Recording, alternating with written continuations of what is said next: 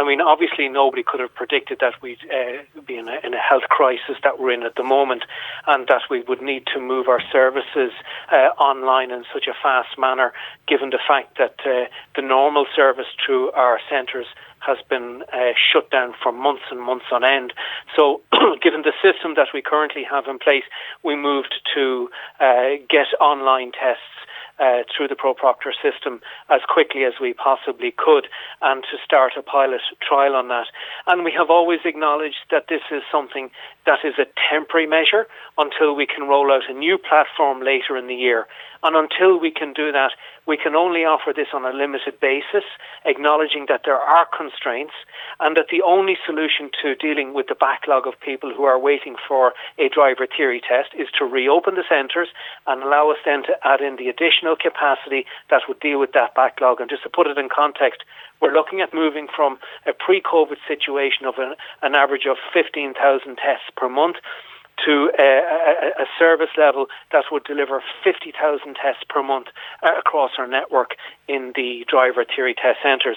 So we acknowledge that there are shortcomings to the current online system, but we will be updating it and expanding it and making it more accessible later on in the year. Until then, they are the limitations, and unfortunately, while it may be a source of frustration, it is a temporary measure, and at least we're able to provide some level of theory test appointments uh, to our customers. But it's it's it's not it's not a solution, and it's not a an alternative or replacement to the necessity to open up the driver t- theory tests themselves and allow us to introduce the additional capacity. Yeah, because I do want to talk about those physical tests and I suppose particularly the location that some people are expected to travel for those tests. But just coming back to this this system, um, as you say, look, it's a temporary one at the moment, but on the ProProctor website, it does state that it is available to use on iOS systems, which is statistically the most popular because of iPads, uh, you know, iPhones, etc., etc. So, what is it about the RSA um, use of this system, which means it's it's dependent on a Windows-based system? There are some accessibility features on the ProProctor system that are not supported by Apple Mac, and that's the problem. So we need to have a, a different alternative solution that facilitates that and that's the real reason why it cannot at this stage be supported on, on Apple Mac. Okay, so just and a, a bit more about this system. You're saying accessibility. Presumably, that means accessibility to, to microphones, cameras, so that people can be observed while they're doing the test. People need the questions read out to them. Ah, okay, sorry. Yeah. Um, so you mean accessibility from that point of view? Okay, I understand. Yeah. And and I suppose yeah. um, just for people that will be going in to do this test, like what does this is this system an automated system? I'm presuming that um, because I just reading up on it, um, the just on the PDF that you uh, the, is on the your website, um, you know, it does say that, look if there's anybody else in the room, it it, it will disqualify you basically from your test. So uh, you know, a couple of different uh, guidelines along that that that road. Um, yeah. So so how does this system work? Is it an automated system? Is there somebody on the other end that's that's observing you, or, or how does this work for people that will be doing that test? Yeah, there are invigilators, and there's an invi- I think there's a, there's a, an invigilator for every eight candidates who are taking the test. So there will be someone there at the start of the setup of the test uh, to make sure, you know, as you can appreciate, it's an exam situation. Mm. Uh, that there's, uh, I suppose, that the environment is sterile and that the test can proceed and that there's no uh, risk to the integrity of the test because that's that's really the important thing here.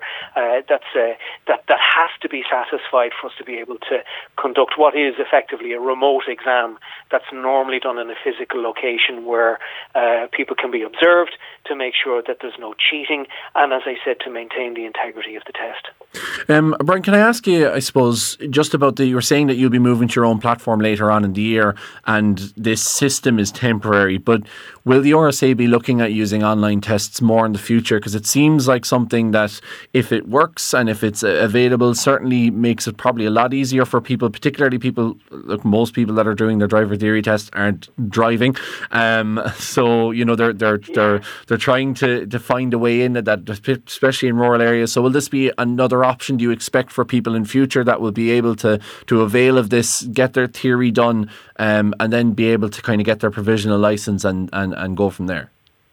Yeah, most certainly. And I think, you know, that was a strategy that we were, you know, implementing anyway as an organisation, uh, moving to more uh, digitisation and, and, and, online delivery of our services. We have that at the moment with, uh, with, with, you know, the, the, booking of the driving test and also the driver licensing uh, application system uh, as well. So, yes, we do want to move more and more of our theory test online and, and certainly we'll have the facility and the capacity uh, to be able to deliver or to accommodate all our customers online from later on in the year. So that, yeah, if you didn't want to go into a physical location, you don't have to do so. You can do it, uh, I suppose, from the comfort of your own home, as they say.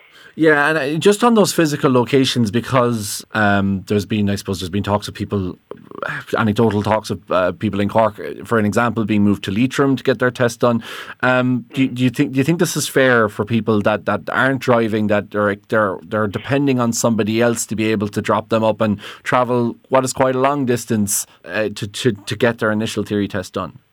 Yeah, I, have heard of those examples, and I'll be honest with you, Kevin. We're, we're talking about a handful of anomalies and outliers here in the context of you know over a hundred thousand uh, driver theory tests that we've booked in with customers over the next uh, three months. So, in a situation like that, no, we don't expect a customer to drive all that way. Um, but when the customer contacts us and explains the situation, we're only too happy to accommodate and, and, and switch it to a, a location that's that's more convenient. And and I think that's that's that's the important thing to say, I suppose, in that regard. Um, you know, the centres are there. Um, you know, they are in, in the majority of cases within a reasonable distance of our customers. And of course, the thing to bear in mind is that hopefully it's only it's only something you'll ever have to do once. Yeah, well, hopefully indeed. And and I suppose so. You're you're are you confident that I suppose people that will be in a position where they will have to ring and and re book that it won't be a case of being shoved to the end of the line that they don't risk no. postponing a date? No. no. Okay. No, no, not not not at all, uh, Kevin. And, and I suppose something else to mention as well that anyone who has a booking for a physical location, um, that if they you know go for for an online uh, an on, opt for an online or get an online appointment, that uh, the the appointment in the um, in, in the physical centre is is is uh, is um, is transferred, and, and and that spot is freed up for someone else then to to, to take. So you know we we can accommodate. You know there won't be any situations where there'll be a double, a double booking where someone could be booked into a physical centre and then book themselves into a uh, for an online test as well. So that will free up capacity within the centres as well, and, and, and be able to offer people more. Um, uh, more tests in the, in the physical centres when they open. Um, I suppose just from uh, our local point of view, we we have uh, TD, uh, Tipperary TD Mattie McGrath, who's been, I suppose, quite critical of the RSA and the Department of Transport about this 100,000 people on the waiting list. Um, I suppose he's been critical throughout, throughout the pandemic of the lack of kind of Saturday bookings or the that there that there aren't more resources put in to allow more um, driver um, the testers for the want of a better word. There's a better and uh, there's a better word for it. I can't, but I can't think of it for a, a, driver tester to come in on a weekend and for them to work potentially overtime to, to get to start clearing some of that backlog. Um, and I suppose critical as well of the the fact that the government hasn't mentioned as a, as a, as a as an essential service. In his opinion, it's it's, a, it's, it's probably the most essential service to try and keep our economy going. Um, I suppose first of all, um, in reaction to, to those invigilators not being or not working on the weekend, was was that a strategic decision by the RSA or was it a lack of resources? And I suppose second part of the question then is, I suppose were you disappointed yourself that the RS, that driver tests and, and theory tests weren't given a an essential status and it's a, you know an essential service status that, that would allow them probably um, to continue no matter what the restrictions were. Yeah, I think there's two services wrapped up in that question. Yeah, sorry, I think, right. The first one is in relation to the driver theory test.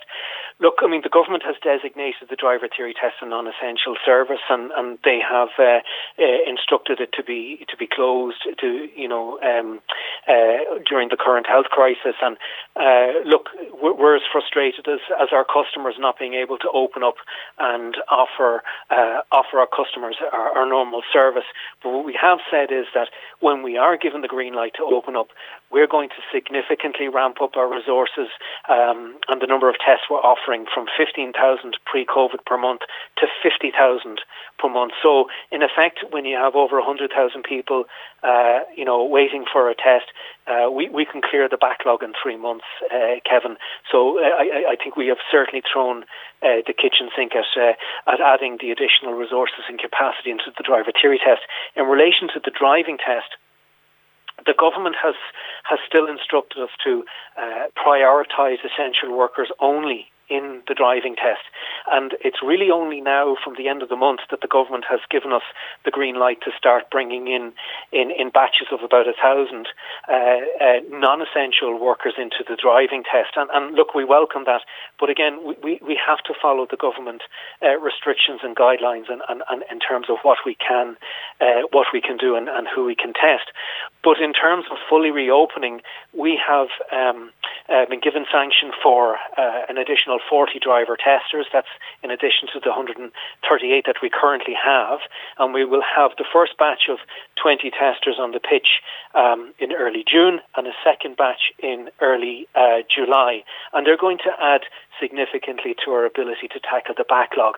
Now, in addition to that, we're looking at opening up um, uh, 18 driving test centres. Now, they're really supplementing the test centres that are already there. They're not really new test centres, just so that we're able to, uh, you know, um, accommodate the extra staff that we have uh, that are coming on the pitch because obviously in a workplace and we're still having to deal with COVID-19 protocols we have to be mindful of the amount of people and the amount of staff we have in, in, in, in, in, in you know in, in, in our in our um, centres around the country. So we're looking at uh, opening up uh, centres near where there are existing centres so we can accommodate the extra staff and the extra numbers of people that are coming forward for the driving test. So what we're hoping is that we'll be able to get down to a national average waiting time for a driving test of about uh, 12 to, to, to, 14 weeks uh, by the end of the year. Um, and, you know, the pre-COVID, uh, the, the, situation that we said we would have is an average waiting time of about 10 weeks. That's, that's the normal uh, average waiting time that we've committed to. Okay, and I suppose finally, Brian, and, and thanks for taking the call. Um, was I do appreciate it's great to get some of those things cleared up. Um, you were just saying there about some of those additional uh, test centres. Do we have um, an idea of the locations for those yet? Are there any in the southeast that we can expect in the five counties down here? Yeah, I, I, I don't have the specifics. I, I just know okay. from talking to colleagues that we're looking at an, an additional 18 um, centres to supplement the centres that we have uh, currently in place, and uh, I, I would imagine that they will be published shortly. And uh, yeah, we, we, I, I think the important thing is that you know if, if a customer is being called forward for a test, and uh, you know it'll be made clear where that test is, and they'll be given clear instructions about where to go. That's the critical piece. But I think it is important to say that when we do start taking non-essential uh, workers in for the test, we will be doing so on the basis of who's been longest in the queue. Mm. And even when we do open up and resume full normal service and we're able to bring in you know everybody you know uh, you know regardless of status you know it's important to say that it will be uh, whoever's been waiting longest will be offered a test date first and that's that's absolutely critical to ensure fairness and transparency in in, in, in, in allocating test slots